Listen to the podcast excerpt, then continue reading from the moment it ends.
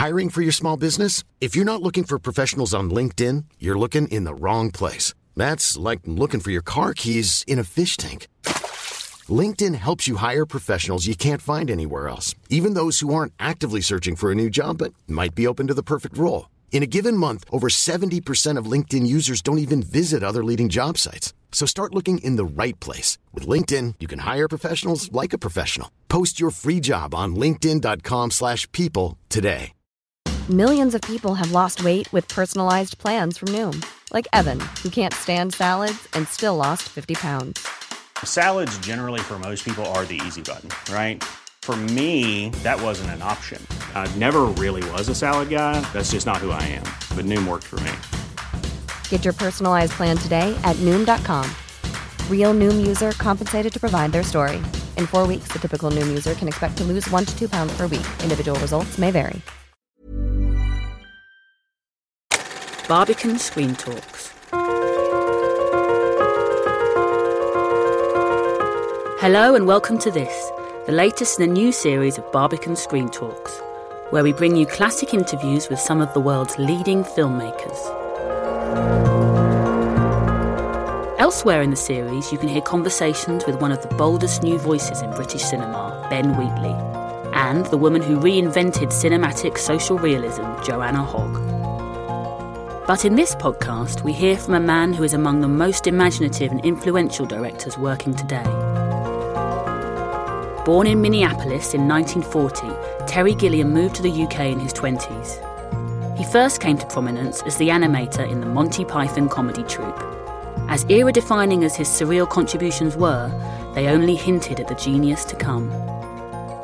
Gilliam's directorial debut came in 1975 with Python's first feature film, Monty Python and the Holy Grail, still seen as one of the greatest comedies of all time. Since then, he's taken us on a series of journeys into stunningly realised alternate worlds, from the historical heist caper Time Bandits to the surreal dystopia of Brazil and the neo noir science fiction of 12 Monkeys.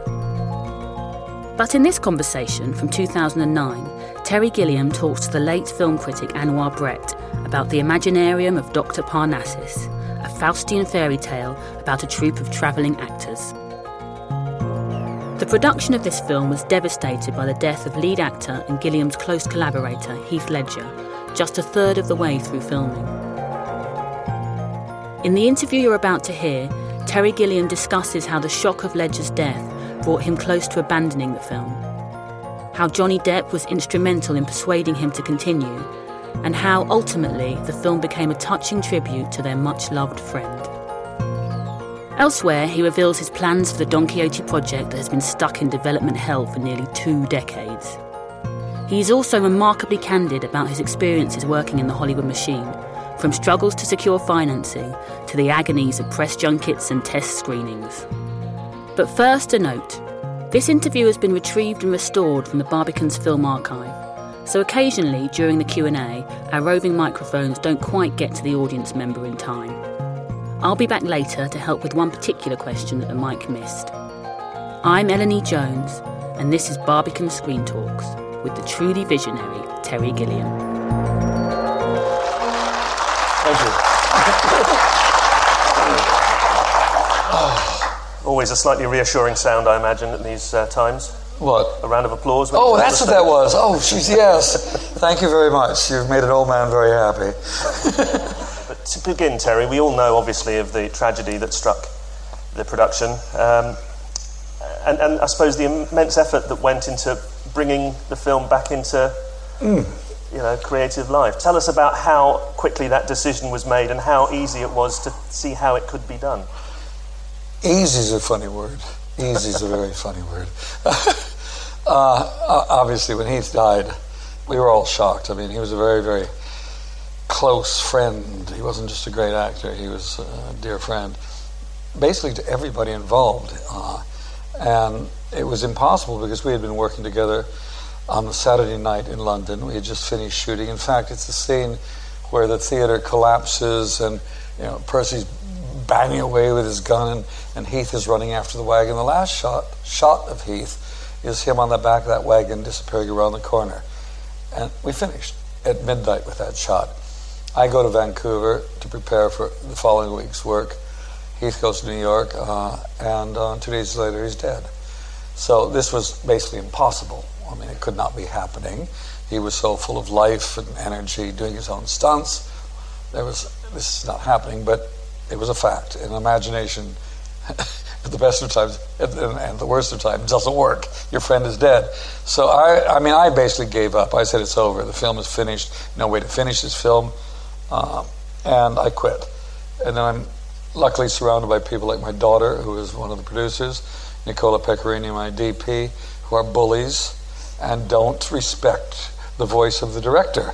And they kept kicking me. I was down on the floor. They kicked me until I got up, and it it was a very it was a very difficult point. You can all I'm sure can imagine it. But I, one of the things that happened, and I think the second day when I was able to talk to anybody, it was I called Johnny Depp, and he was a very close friend of Heath as well. And I was just commiserating. And he said, Well, and I said, I don't know what I'm going to do. I think I'm just going to go home, call it quits, but I don't know. And he said, Well, whatever you decide, I'm there. And that was a very, very important moment because at this point, the money and their wisdom and their sense of reality and reasonableness was running away because this film was not going to ever get finished. It was over. And that call to Johnny, when they heard about that and him saying what he said, it just uh, slowed the retreat and it gave us time. I, I, we talked about different things. People said, "Oh, we'll get another actor to replace Heath." I said, "That's not going to happen. There's no actor good enough to replace Heath, uh, and I don't want to do that anyway." And it, it, was it was it came back to London, and it must have been the next week. I finally got my head around to the fact that let's just see if we can save this thing. And because Amy Nicola says we will have to finish this film for Heath, you know, this is his last performance is not going to end up on some floor somewhere. You've got to do it. And I was saying, especially to my daughter Amy, who this was the first film really as a proper producer, I said, You don't know anything, you're inexperienced. what are you talking about? I've been around, I've, I've seen some rough times. This thing is not going to be finished. Anyway, one, a week later, I finally got my head into some kind of shape and realized that, okay, the character goes through the mirror three times, three different people. How about that? And if we change, in the, the first time the drunk goes through, if his face changes. Now, ah, there's a precedent, and he's always he, uh, the character of Heath is going through while other people are in there. We've already established the idea that other imaginations in there may be stronger than a single uh, imagination, and that was it. So three actors started calling around to all the friends of Heath because that was basic. They had to be friends of him, and Colin and Jude were available uh, or they were able to adjust their schedules sufficiently that it could slot in with the dance we were doing. And a couple weeks later, we started up again. I mean, the rewriting was surprisingly quick because with Heath not there, certain things could not be done. There were scenes on this side of the mirror that just could not be done, so gone. Uh, another scene I shifted across, the one with Andrew and Jude, uh, where Jude tells this true story of the Russians. That originally was in the wagon with all the others, but and I thought we could do it. It was later I realized I couldn't do it. So at all that time, I kept saying, you know, Heath is still around here. He's co-directing this film. He's co-writing this film. He won't let me do what I want to do. And the great, extraordinary thing is all the choices he made me make posthumously were better for the film. Uh, just on the logistical point, though, tell us how long you had Johnny for for all that screen time we see. I know. You look at that. We had him for one day and a second day for three and a half hours. That's how brilliant he is. That's how extraordinary that guy is. He arrived on set. Bingo! He was just off and fired. And there's there's some very spooky things that happen because the last line he says at the pub when he's on the ground is "Don't shoot me, I'm just the messenger." Johnny arrives on the set and says, "Can I ad lib a line?" I said, "Well, yeah, well it's it's uh, don't shoot me, I'm the messenger." I said, "What?" That's the last line Heath ever spoke, uh, and it's like this is crazy. But that's I think there's something that happens. I've always had this theory that when I'm making a movie, that I'm not making the movie, that those of us are making, there's the movie gods or a platonic ideal of the film that's making itself, and we are just there to serve that thing, whatever it is. This film, more than anything I've done, was clearly the work of the movie gods, because I certainly didn't do it. And it was just, it was an extraordinary experience because when we were shooting it, I had no idea it was going to work. We just went step by step. There was like 12 by 12 by 12 by 12 by step program. Uh, just keep doing it.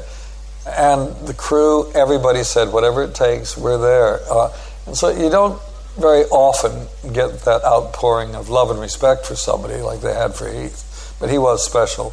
And that's what this film is in the end. That's why the credit the end is the right one. I remember we were all sitting around one night, the cast and some of the crew in, in Vancouver, and I said, "Yeah, ah, they're beating me up. They say contractually it's got to be a Terry Gilliam film. I don't, will not do that." And we just talked, and we all came up with Heath Ledger and Friends, which is appropriate, true, and honest. Yeah. So the movie gods help you get the movie made. Uh, do we assume that the devil is somehow running a studio somewhere? no, luckily there was no studio attached. Wasn't that good? If we had had a studio involved in this film, because there was no American money, evil stuff, um, uh, it would never have happened. There's no studio that would allow us to continue to do what we were doing. To have Heath hanging from a bridge for his entry with lines like, Why are you fishing dead people out of the river? He's dead. They would never allow that thing. It was interesting. There was one line I said, We are not changing the script. The speech that Johnny gives about Princess Di and everybody uh, never growing old, that was all written before. It was not a eulogy for Heath, it was uh, all there. And there's a line in the, in the monastery at the beginning when Christopher's talking about stories, uh, comedy, a romance, a tale of unforeseen death. That we had written that in advance, and he didn't want to say it. And I said, We have to. This is the film Heath and I set out to make. We continue that film, and we do not compromise it. And so that, we were very lucky not to have well meaning, decent thinking people involved in this film because what we have is something that's honest. but in, in, all reality, a Hollywood studio, any major studio, would have protected its asset by cashing in the insurance bond. Oh, yeah. yeah. No, there's no question. I mean, that was the easy way out. Mm. I can tell you something. I haven't mentioned this. Here's how bad it is. Here's how films get made. You're in on a secret. Uh, films start because when you're doing an independent production like this, you've got a bond company which is you know guarantees that the film will be finished at all costs. Now the insurance company does many things, but one of the key thing in this instance was it insures the essential elements. There were two essential elements, me and Heath. Then there's the bank that we've just had to sign a contract with. There's one other thing and it doesn't matter. All these contracts were not signed when we started the film. That ha- happens all the time. And, but the deals are basically there. It's honor, word of mouth, all that stuff. But the contracts were not signed. They were signed only four days before Heath died. And can you imagine what the financial people were doing? They had just signed away all this money, and it's gone. We're doomed. And so there was panic, absolute panic. But uh, the call to Johnny was the key just a quick word about Christopher Plummer. You mentioned him yeah. as Dr. Parnassus. I mean, he's a wonderful actor, uh, getting great roles at an age when other people might be thinking of retirement. But tell us a little bit about his contribution to the film. Oh, Chris is the tent pole. He's the center. He holds up the whole circus. Uh, I mean, we worked on 12 Monkeys together, and I really, really liked him. And he is one of the greatest actors still standing. I mean, he's extraordinary. I keep saying if there was ever a Mount Rushmore for thespians, Chris would be the first head up there. And he was, he was, he, it was just extraordinary performance. I mean, I can throw the most silly ideas at him, and he dignifies them. He gives it you know, grace. And then I sit there and say, okay, now, Chris, get ready for this you've got a double act with Tom Waits, okay? Now you've got a double act with Lily Cole, she's not acted before, and you've got a double act with Verne Troyer, you're the shortest guy in showbiz. How you, how you feeling about this, Chris? and he and he's just exceptional. I just I, I just think watching him is a constant uh, wonderment. I mean, I think for anybody approaching the business of acting, just watch that. Mm. And that's what's interesting for someone particularly like Lily, who had never really done any acting before one little bit in St. Trinian's. And she was surrounded by these brilliant actors. She's so smart, she watched, she watched, and she learned. That was incredible. Let's have a question. Yeah. Okay. Um, if um, Heath hadn't sadly died, what trajectory would Tony's character have taken? He was was you destined to go through the mirror three times originally? It would have been what you saw, except it would be Heath doing it rather than Johnny or Colin. I mean, that script didn't change. What Heath had planned to do, that I don't know. All I know is he had what he had done. You know, he had created this chameleon character in the bits we saw because that was what Tony was about. One minute he'd be Aussie, the next he'd be Cockney, the next he'd be plummy English. He was everything. He was fluid. And so he was building up all sorts of goodies for the other side. Now, we will never see that. And I think for me, that is, however wonderful this film is, and I do think it's truly wonderful, I would like to see that. And we'll never get to see it. Just like Heath will never get to see this movie. And that was why he joined up with this thing. I said, Why do you want to do this? When he slipped me this little note. I said, Because I want to see this movie. So the God of irony is winning today. Perhaps you could expand on that story because he, he approached. No, it was I. I did a very subtle dance. I'd like to take credit for it, but I'd, if I was planning it, it was subconsciously. We had a great time on Brothers Grimm. I just loved Heath, and uh, he just was exciting to work with because he was so full of energy and ideas, and there was a gravitas about his work. That, however silly he might be, it was always grounded into something really, really serious and profound. And, and after Brokeback Mountain, he went through a, rather strange year because this is a guy who did not like whoring, prostituting himself, and going on to Oprah Winfrey and all that world of uh, promoting a film. He just didn't like doing that, and he always sort of closed up because he just felt that's not my job. My job is to be as good an actor as I can and not just a hustler.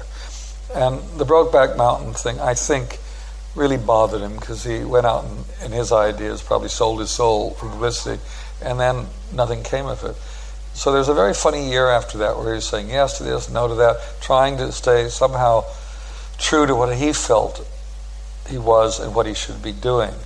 And um, there was a couple of projects I'd thrown at him, which it was sort of a yes and no, and uh, it was a confusing time. So I was sending, because we were very close friends, and I would send him stuff, let him read it, but never ask him. And he was over here in London working on the Joker, and he was working on an um, animated video for Modest Mouse, a pop group that he was directing, and it was his story and everything. And he needed a place to work, so I put him at work at my company, Peerless Camera Company, over in Bedfordbury, and uh, and he was working there. And we'd see each other when I was in there, and blah blah blah.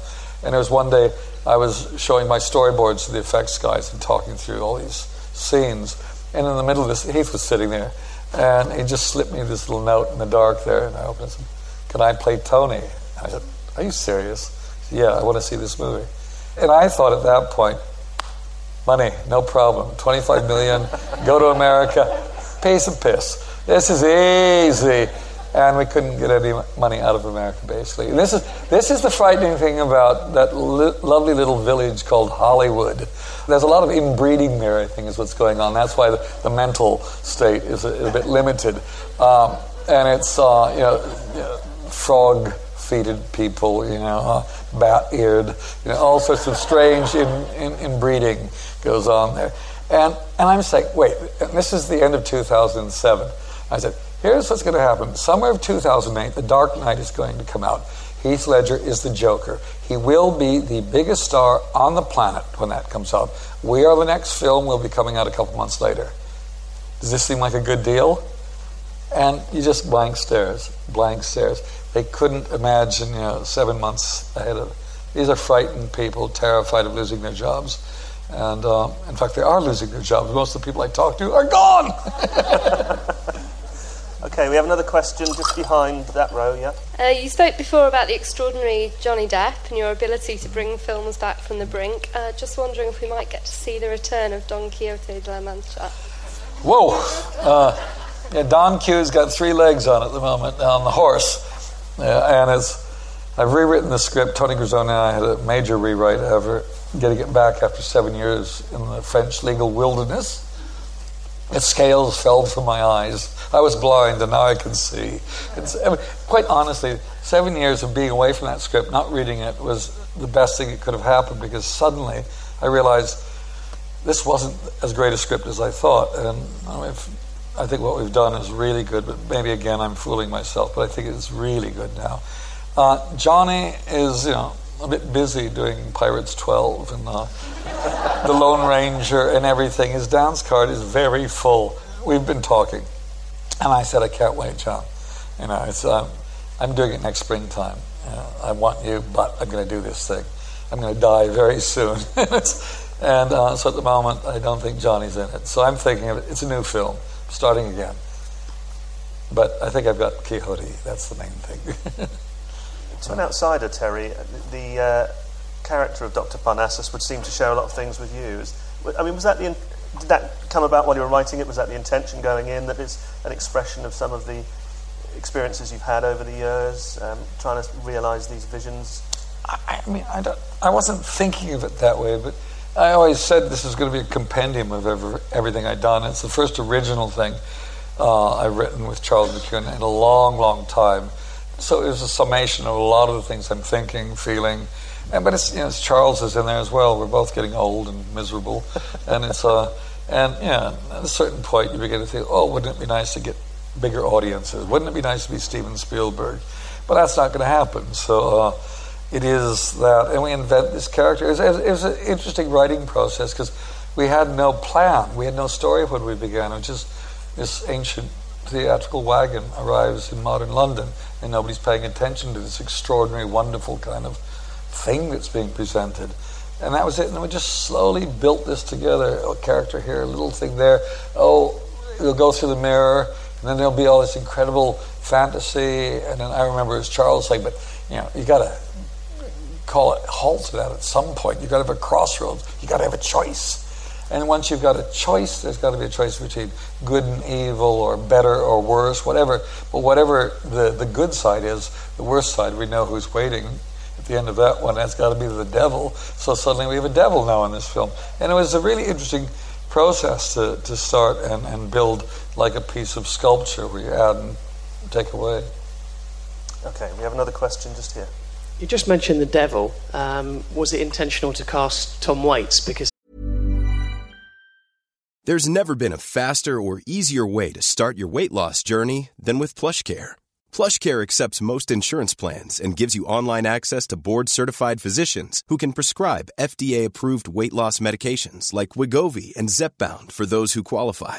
Take charge of your health and speak with a board-certified physician about a weight loss plan that's right for you. Get started today at plushcare.com slash weight loss. That's plushcare.com slash weight loss. Plushcare.com slash weight loss.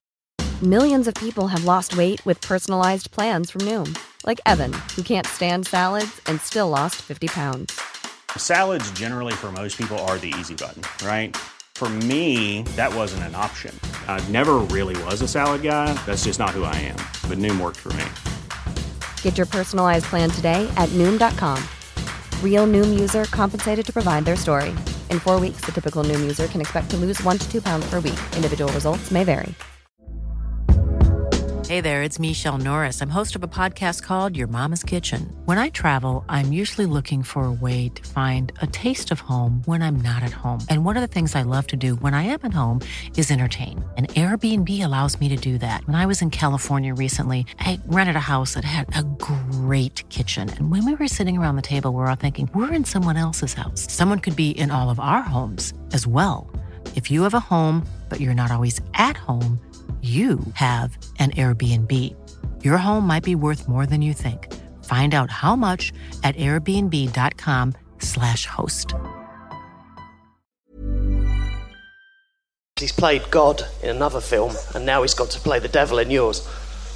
Well, it was funny because we had written it, and there was a Dutch animator friend of mine who wanted Tom to do a voiceover in his animation, and he said, "Can you get in touch with Tom?" Because uh, he knew I knew him. And so I sent this stuff to Tom, and Tom said, oh, "I really don't want to do it. Don't want to do it, but yeah, if you got uh, you got anything for me, Terry?" And I said, "Well, I got the devil." And and he says, "I'm in." And he said he didn't read the script. Uh, done. I mean, he's the perfect devil. I can't imagine any. I mean, last night at the premiere, I introduced him. I said, "Here's the man who writes songs for the angels and sings them with the voice of Beelzebub."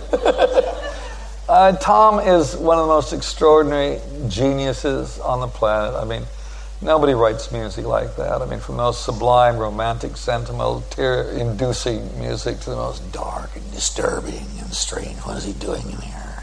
It's just brilliant. and he's a great actor. I actually wanted to use some of his music in the film, and he said, please don't. Let me just be an actor.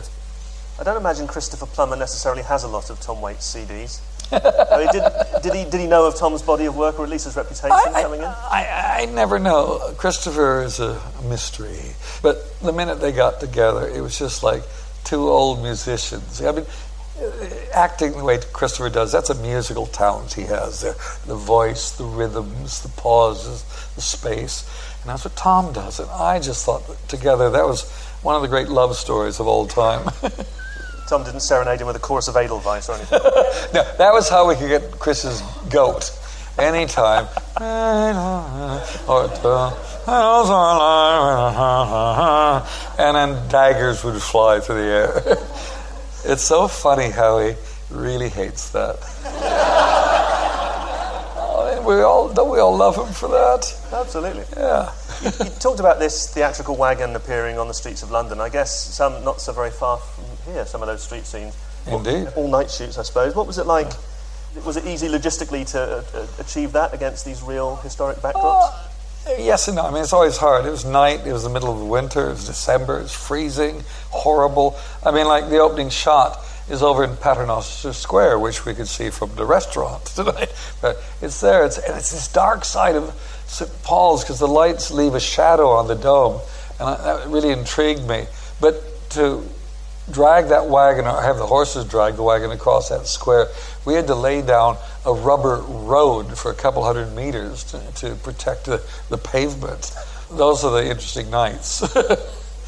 Uh, if anyone else has a question, perhaps it would be a good time. Yes. Oh, oh there's somebody. Microphone. Oh, she's getting too excited. Quick. Towards you now.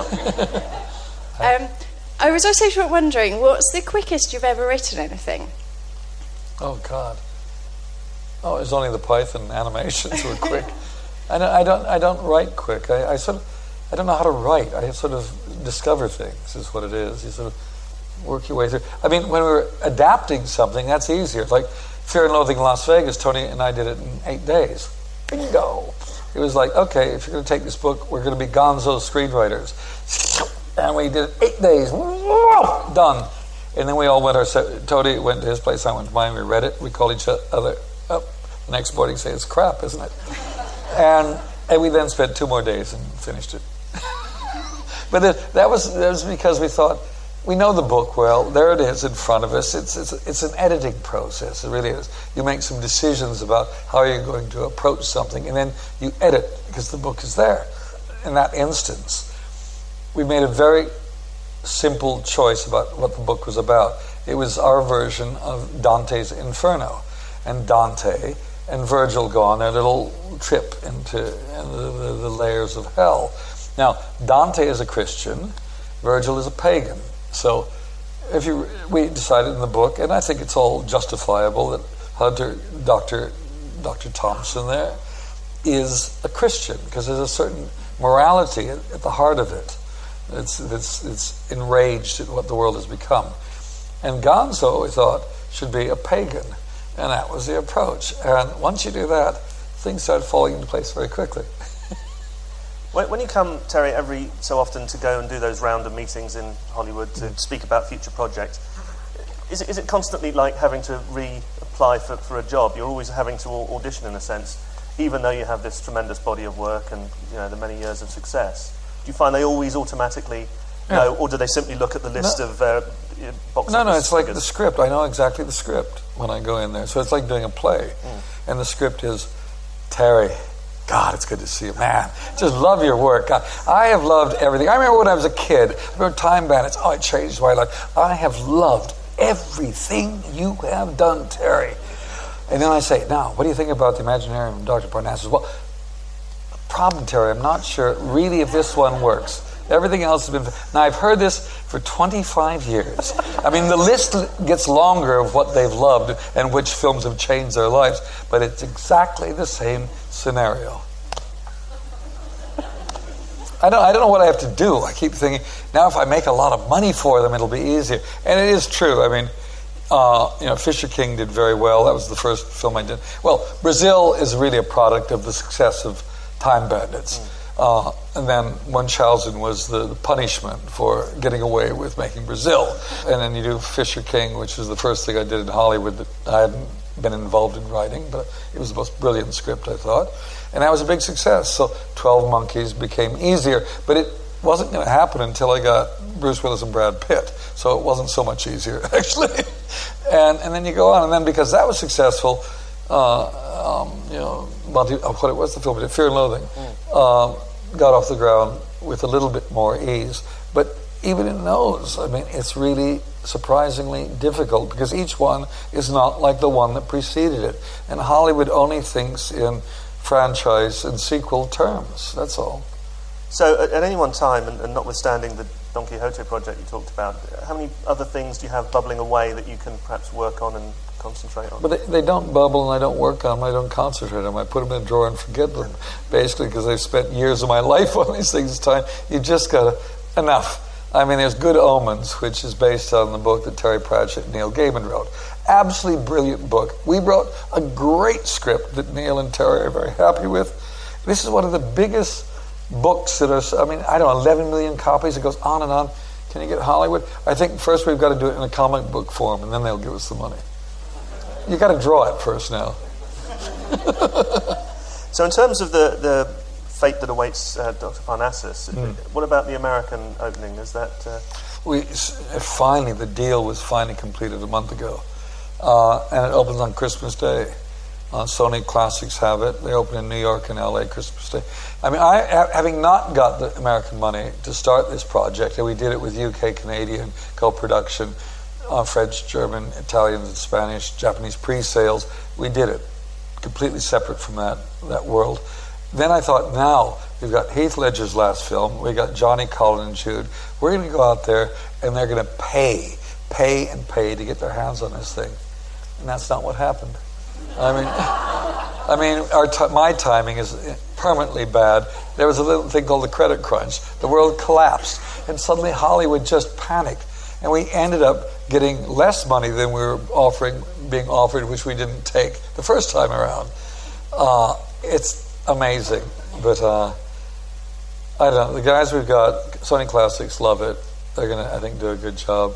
A lot depends on how it does here in the UK, because if it stumbles here, Hollywood panics. Uh, what's interesting, I've always railed against the power of Hollywood, the machine, how we don't get to see independent films, smaller films, because we're up against you know, $50 million on a uh, marketing uh, campaign that Hollywood does. It's, it's a huge machinery that basically wipes out you know everybody's um, memory for anything else but that film that's coming out that week that is being sold to you 24 hours a day every time you turn left right or, or look up or down and so i got my wish so i got a film that's opening in england first which is absurd and then it'll open in france which is it's going all backwards and because what's going to happen is the pirated versions will be in America before it opens in America. This never happens to America. It's what happens to Europe and the rest of the world. And now I'm getting my wish, but it's my film that's being punished. we have a question towards the back. Yeah, shout. I'll repeat the question. I think, are you an actor? Can you project? But your voice is lovely. I can hear it. Thank you. Hi, this is Ellen here to translate. The question is Does Gilliam ever read press reviews of his work? And if so, does he get annoyed with them? Yeah, no, I, it's the one thing I keep trying not to do, and I really can't. I keep peeking, and it always hurts. I mean, I don't mind a bad review if it's an intelligent bad review that they actually understand what one is doing, or why one is doing, or what one's trying to do. But when I just crap reviews made by some jerk who had 15 minutes to write it, makes me angry. You know, we spend three years doing something, and somebody's got a deadline; he's got to knock it out in you know 15 minutes. Uh-uh. It's a very, it's actually a very bad system now because the newspapers, the editors, are pushing a lot, creating a situation where you know at the on the Thursdays or whatever it is, all the films of the week have to be reviewed. And this is nonsense. A reviewer should write about the things that he's passionate about.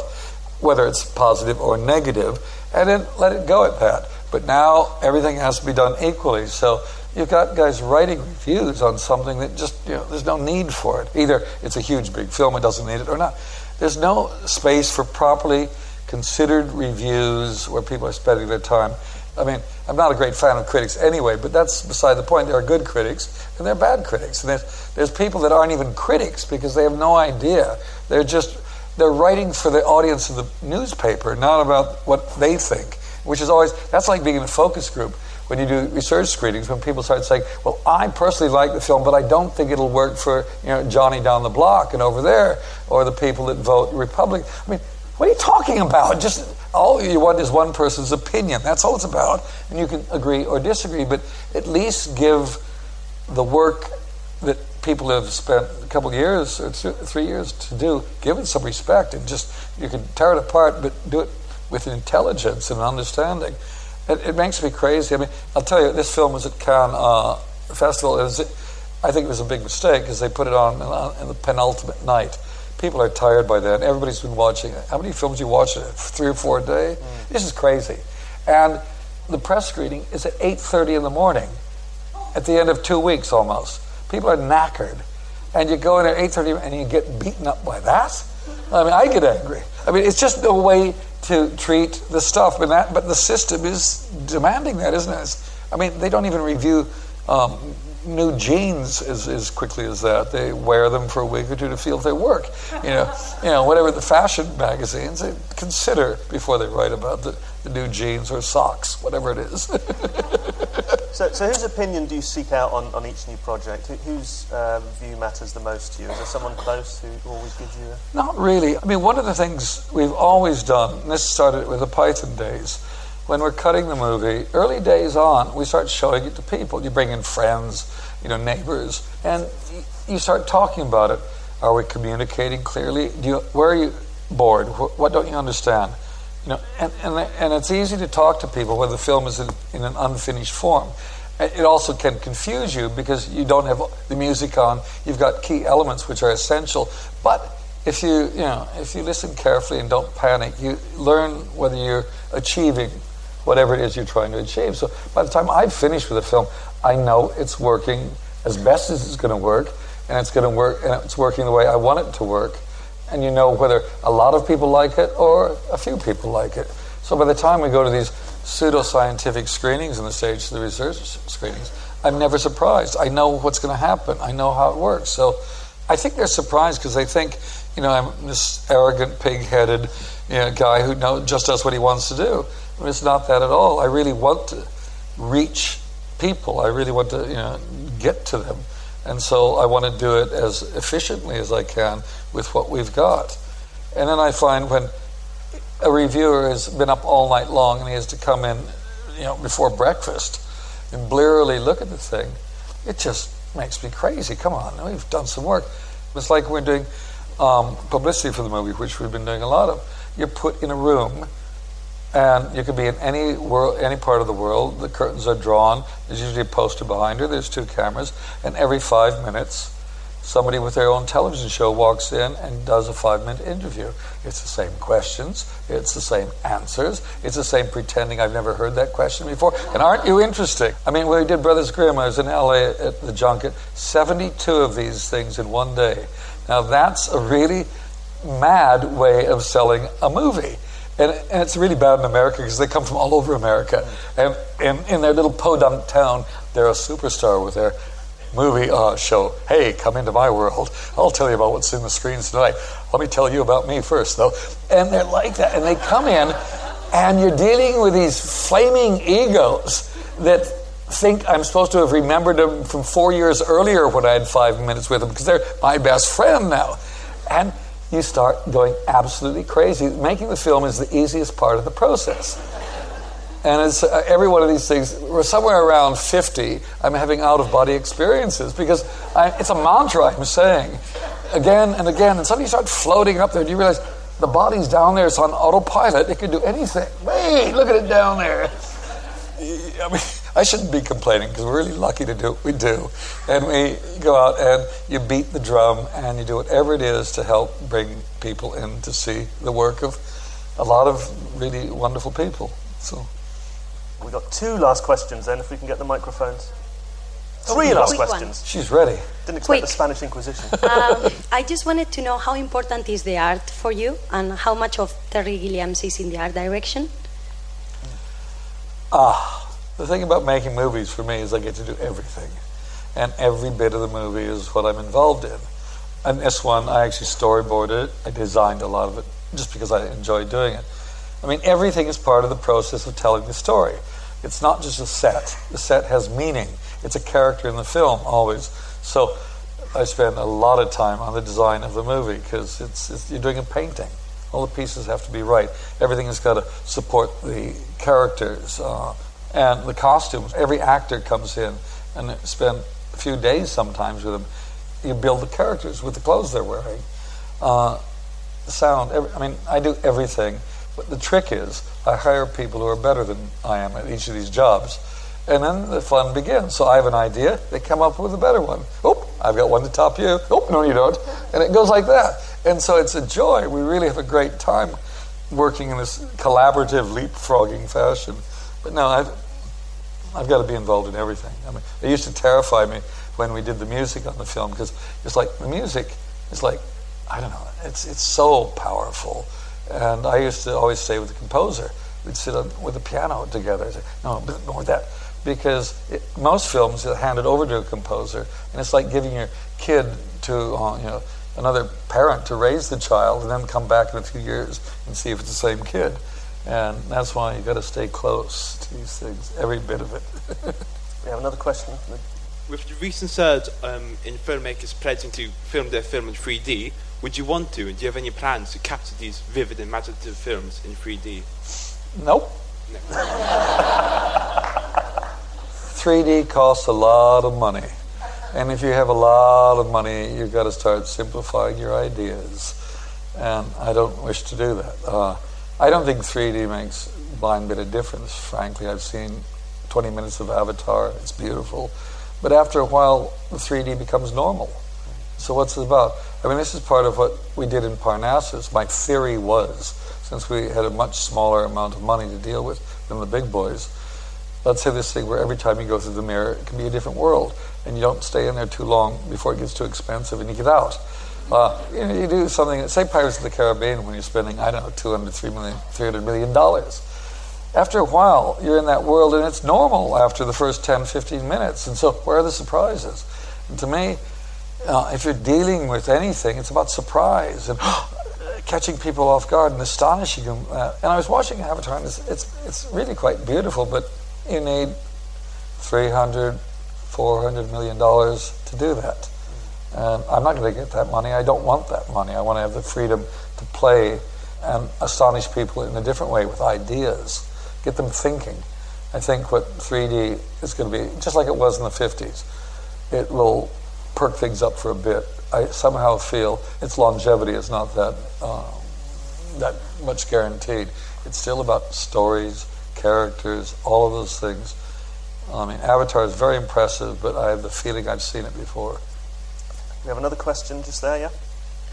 The film reminded me of Baron Munchausen because of the the atmosphere and this man and his theatre and his daughter and everything. And I was wondering if what you thought about it. I, I think it's probably closest to Time Bandits and Munchausen uh, of anything I've done because they were the original things that it was doing. I mean, Time Bandits has a theater as well. It's it's that business of the traveling show, which I've always been fascinated by, and uh, whether it still has any meaning or relevance to uh, the modern world. And it's like that in both films. I mean, the theater there is just in the way of the rational, reasonable people, and yet it may be the solution to things. This one, again, nobody's paying attention to it, but it might just change your life if you spend a couple of minutes, pay your five quid, and go in. That's a, most people are not paying to go in there. If you watch the film, actually, the women when they come out, that's when the money starts flowing. Up to that point, people have been sneaking in, cheating. It's like I was a kid when the circus came to town, and uh, you'd sneak in behind the canvas. That was it. So I think that's what was going on there. Please, will you join me in thanking Terry Gilliam?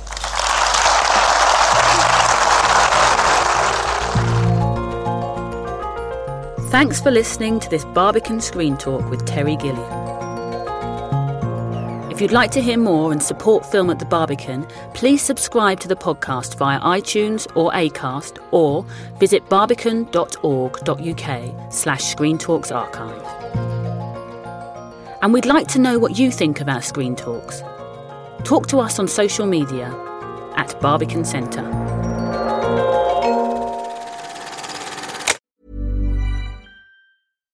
Hi, I'm Daniel, founder of Pretty Litter. Cats and cat owners deserve better than any old fashioned litter. That's why I teamed up with scientists and veterinarians to create Pretty Litter. Its innovative crystal formula has superior odor control and weighs up to 80% less than clay litter. Pretty Litter even monitors health by changing colors to help detect early signs of potential illness. It's the world's smartest kitty litter. Go to prettylitter.com and use code ACAST for 20% off your first order and a free cat toy. Terms and conditions apply. See site for details. Even when we're on a budget, we still deserve nice things.